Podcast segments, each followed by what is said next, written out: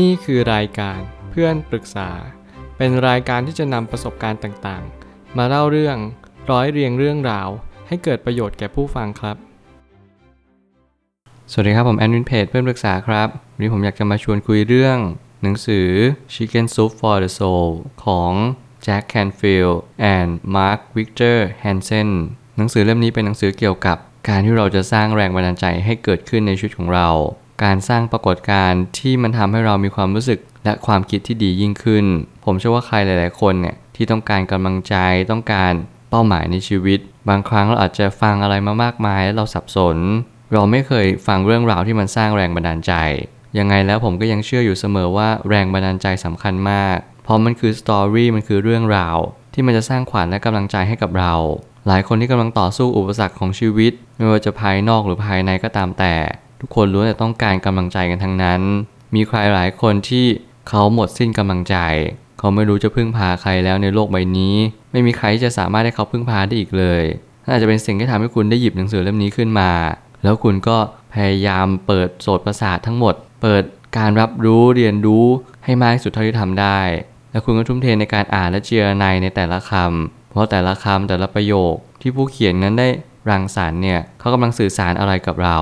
ผมไม่ตั้งคำถามขึ้นมาว่า เมื่อซุปไก่สำหรับจิตวิญญาณได้อุบัติขึ้น ความหวังของมวลมนุษยชาติก็ดำรงอยู่ได้ เพราะเรื่องราวในชีวิตล้วนเป็นสิ่งที่สำคัญต่อโลกใบนี้ เมื่อชีวิตได้อุบัติขึ้นมา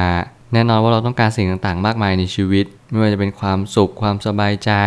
ความสัมพันธ์ที่ดี สิ่งต่างๆ เหล่านี้หล่อหลอมให้เราเป็นคนที่ดียิ่งขึ้นในทุกๆวัน แต่กับการถ้าเกิดใครหลายคนที่ไม่เคยเจอเรื่องราวดีๆ ในชีวิตเลย คุณจะไม่สามารถที่จะบอกได้เลยว่า ชีวิตที่ดี ที่ประกอบด้วยความสัมพันธ์เอ่ยความรักเอ่ยหรือความคิดที่ดีเอ่ยมันจะเป็นในรูปแบบไหน แน่นอนว่าถ้าเกิดสมมติคุณกำลังตามหาอะไรบางอย่างในชีวิต ผมเชื่อว่าหนังสือเล่มนี้คือคำตอบ มันอาจจะไม่ทำให้คุณมีความคิดที่ดีขึ้น ความรักที่ดีขึ้นรวมถึงความสัมพันธ์ที่ดีขึ้น แต่ผมเชื่อว่าอย่างน้อยที่สุด คุณจะได้ความจันลงใจ คุณจะได้ความสบายใจกลับไป เมื่อคุณได้อ่านหนังสือเล่มนี้จบ เรื่องราวในหนังสืออาจจะไม่ใช่เรื่องจริงทั้งหมด แน่นอนว่าความหวังเล็กๆ น้อยๆ ที่เราเชื่อว่ามันเป็นความจริง มันสำคัญกว่าเรื่องราวว่าจะเคยเกิดขึ้น หรือไม่เคยเกิดขึ้นจริง ผมเห็นหลายคอมเมนต์ที่รีวิวหนังสือเล่มนี้ว่า มันอาจจะไม่ใช่เรื่องจริงทั้งหมด คุณเอาเรื่องแต่งมาทำไม หรืออะไรทำนองนี้ ซึ่งผมคิดว่านั่นไม่ใช่สิ่งที่สลักสำคัญในชีวิต ถ้าเกิดสมมติว่าเรื่องราวเรื่องหนึ่ง ถูกแต่งขึ้นมาจริง ๆ แล้วเรื่องราวนั้นมาสามารถทำให้เราอยากจะมีชีวิตต่อไป ผมเชื่อว่าเราก็อยากที่จะอ่านมันอยู่ดี มีใครหลายคนที่ กำลังขายฝันกำลังหลอกคนอื่นทำไมเขายังหลอกคนอื่นได้ทุกวี่ทุกวันทำไมไม่มีใครก็ตามรับรู้สิ่งที่มันเปลี่ยนแปลงไปมากขนาดนี้ ไม่ว่าจะเป็นผู้ชายที่กำลังจีบผู้หญิง หรือไม่ว่าพ่อแม่ที่กำลังบอกลูกว่า วันนี้จะไปที่นั่นที่นี่นะ ตามใจลูก แต่พอถึงเวลาก็ไม่ได้ไปตามอย่างสิ่งที่พ่อแม่นั้นเคยพูดทำไมเด็กถึงเชื่อทำไมผู้หญิงถึงเชื่อ ผมเชื่อว่าสิ่งหนึ่งที่สำคัญที่สุดเลยก็คือ เรามักจะเชื่อว่าสิ่งต่างๆ มันจะเป็นไปตามสิ่งที่คนนั้นเขาพูดจริง ๆ มันก็เหมือนกับเรื่องราวในชีวิตทุกๆ เรื่องราวนั่นแหละ ที่ทำให้เราได้คิดได้เข้าใจและก็ได้รับรู้ถึงมัน ถึงแม้ว่ามันจะไม่มีอยู่จริง ไม่เคยเกิดขึ้นมา มันอาจจะไม่ได้เหมือนเป็น based on true story แต่เราก็รับรู้ว่ามันคือสิ่งที่เราได้เข้าใจมัน มีหลายเรื่องที่ผมเห็นหนังผี หรือว่านิยายต่างๆ ที่มันไม่ใช่เรื่องจริง แต่แน่นอนคนแต่งเขาก็สร้างมาจากจินตนาการของเขาจริงๆนั่นอาจจะเป็นเหตุผลหรือเปล่าว่าเรากำลังเสพสื่อ เรากำลังรับรู้เรื่องราวเหตุการณ์ต่างๆ ผ่านความคิดผ่านความรู้สึก เราจึงต้องการเสพอะไรดีๆ ต้องการความรู้สึกดีๆ ในชีวิต แล้วผมก็ยังเชื่อว่ามันมีส่วนที่เป็นความจริงอยู่บ้าง ไม่มากก็น้อย ความสุขของการได้เห็นผู้อื่นมีความสุข มันเป็นความปิติยินดี พร้อมทั้งมีความมุทิตาจิตต่อเพื่อนมนุษย์ด้วยกัน สิ่งที่หล่อหลอมเราทุกคนขึ้นมา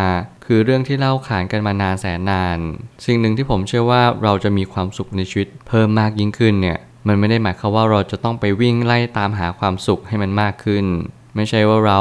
ได้หนึ่งอยากจะมีสองมีสามไปเรื่อยๆ แต่มันเป็นความอิ่มใจ มันเป็นความรู้สึกเต็มใจที่เราได้เห็นผู้อื่นมีความสุข บางครั้งเนี่ยการที่เราจะใช้ชีวิตอย่างมีความสุขจริง ๆ มันอาจจะไม่จำเป็นต้องประกอบด้วยอะไรหลาย ๆ สิ่ง แค่เราอยู่อย่างสงบ แค่ไม่มีอะไรรบกวนเรา หรือแม้กระทั่งไม่มีอะไรมาเบียดเบียนซึ่งกันและกันเนี่ย ผมเชื่อว่านี่คือความสุขเล็กๆ ของโลกใบนี้ มันคือการอยู่ร่วมกันอย่างมีความสุข แต่แน่นอนเมื่อเราเนี่ยไม่เข้าใจความสุขที่แท้จริง เรากลับมีความเบื่อเหงาเศร้าเซ็งอารมณ์ที่มันจรไปจรมาทุกๆวันเนี่ย มันกลับบีบบังคับให้เรารู้สึกต้องตามหาอะไรบางสิ่งเสมอ แน่นอนบางครั้งเราก็ตามหาสิ่งที่ถูกต้องและบางครั้งเราก็ตามหาสิ่งที่ผิด ไม่ว่าคุณจะเก็บเรื่องราวอะไรไว้ในชีวิต การอ่านหนังสือเล่มนี้ไม่ใช่เป็นการที่เรา จะเรียนรู้แบบตระหนักรู้ แต่มันคือการเรียนรู้แบบเบิกเนตร เปิดความคิดเห็นให้ได้มากที่สุด แล้วคุณก็พยายามพินิจพิจารณามัน นั่นคือโอกาสที่ดีที่สุดที่ทำให้เราได้ฝึกปรือตัวเอง ในการที่เรามีความคิดที่ถูกต้อง ในการที่เรามีมุทิตาจิต ซึ่งผมคิดว่ายุคนี้ไม่ได้หากันได้ง่าย ๆ เลย ที่เราจะยินดีกับผู้อื่น ที่เขามีความสุข ยินดีกับผู้อื่นที่เขาได้รับสิ่งดี ๆ ที่ถูกต้อง สิ่งเหล่านี้เป็นสิ่งที่เราจะต้องเรียนรู้ในชีวิตอย่างมหาศาล เพราะมันเป็นสิ่งที่สำคัญที่สุดที่ทำให้เรามีจิตใจที่อ่อนโยนจริง ๆ คนป่วยก็ย่อมต้องการได้รับความสนใจจากผู้คนรอบข้าง ไม่แพ้ไปกว่าคนปกติเลยหากว่าการใส่ใจเล็กๆ น้อยๆ จะทำให้คนที่เรารักนอนตายตาหลับได้มากขึ้น เราจะทำสิ่งนั้นกับคนที่เรารักไหม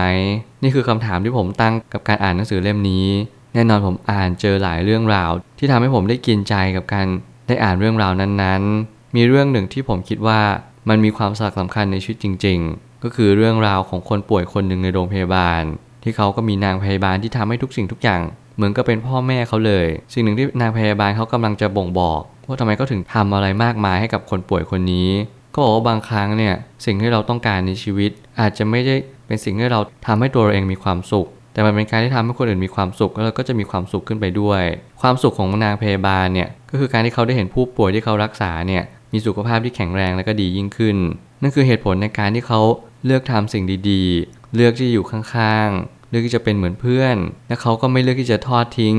คนที่เขาดูแลไปเลย รวมถึงตัวคนป่วยด้วยเขาก็มีความรู้สึกว่า เออ เขาก็อยากทำอะไรให้กับตัวเขาเอง รวมถึงคนในโรงพยาบาลด้วย ไม่ว่าเขาจะพยายามเป็นผู้ป่วยที่ดี เป็นคนที่มีความสุขในชีวิต เป็นคนที่มีความหวังในชีวิตต่อไป ถึงแม้เขาจะเป็นโรคร้าย ไม่มีหนทางรักษา แต่เขาก็มีความเชื่อมั่นตามไปกับ หมอแล้วก็พยาบาลที่ดูแลเขา ผมเชื่อว่าความสุขเล็กๆน้อยก็คือการที่เราอยู่ร่วมกันอย่างมีความสุขน่าจะเป็นเหตุผลในการมีชีวิตอยู่ของทุกๆ คนหรือเปล่า ที่ทำให้สังคมหรือสภาพแวดล้อมเนี่ยมีโอกาสที่สุขสงบมากยิ่งขึ้น สุดท้ายนี้ ทั้งนี้ถ้าคุณหยิบหนังสือเล่มนี้ขึ้นมาอ่าน แล้วคุณไม่รู้สึกสัมผัสอะไรได้สักอย่าง อาจจะต้องเก็บไว้รอระยะเวลาที่เราผ่านประสบการณ์ไปมากขึ้นกว่านี้หน่อย พราะยิ่งเราโตขึ้นเราก็จะนึกถึงคนอื่นมากขึ้นตาม หนังสือเล่มนี้สื่อสารกับเราเพื่อให้เรานึกถึงผู้อื่นก่อนเป็นอันดับแรก นั่นหมายความว่าถ้าเกิดสมมติใครที่ไม่ค่อยนึกถึงคนอื่น คุณอาจจะอ่านหนังสือเล่มนี้แล้วคุณไม่เข้าใจ นั่นอาจจะไม่ให้คำตอบว่าคุณไม่ควรอ่านมันผมเชื่อว่าคุณอาจจะต้องรอระยะเวลาสักพักหนึ่ง ยังไงแล้วผมก็ยังเชื่อว่าหนังสือบางหนังสือ อาจจะยังไม่เหมาะกับเราในช่วงเวลาหนึ่ง คุณอาจจะอ่านก่อนแล้วคุณมาเข้าใจทีหลัง หรือว่าคุณอาจจะอ่านแล้วคุณเข้าใจเลยก็ได้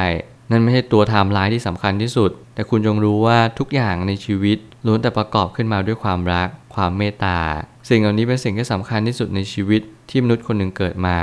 เราต้องสร้างสิ่งที่มีประโยชน์ และก็เป็นสาระเพื่อให้ผู้คนรุ่นหลังเนี่ยเขาได้เสพสื่อ เขาได้เข้าใจว่าเฮ้ยมันยังมีเรื่องราวดีๆอยู่ในชีวิต อย่างน้อยที่สุดที่คุณได้อ่านหนังสือเล่มนี้เนี่ยอาจจะไม่ใช่เรื่องราวจริงทั้งหมด แต่ผมเชื่อว่าเราสามารถสร้างมันได้ เราสามารถทำอย่างสิ่งที่ผู้เขียนนั้นเขาเขียนขึ้นมาได้เลย มันไม่ได้ยากจนเกินไปหรอก เพียงแค่เรายินดีกับผู้อื่น เวลาเขามีความสุข แล้วเราก็พยายามช่วยเหลือเขาในเวลาที่เขาประสบความทุกข์ เราอยู่ข้างๆเขา เราจะเป็นคนที่ไม่ทอดทิ้งใคร ตราบเท่าที่เขามีกำลัง ลุกขึ้นยืนด้วยตัวเขาเอง นั่นจะเป็นเวลาที่เราจะต้องปล่อยเข้าไปหรือที่เรียกอุเบกขานั่นเอง ผมเชื่อว่าทุกปัญหาย่อมมีทางออกเสมอ ขอบคุณครับ รวมถึงคุณสามารถแชร์ประสบการณ์ ผ่านทาง Facebook Twitter และ YouTube และอย่าลืมติด Hashtag เพื่อนปรึกษาหรือ f r ร e n d t a l k ด้วยนะครับ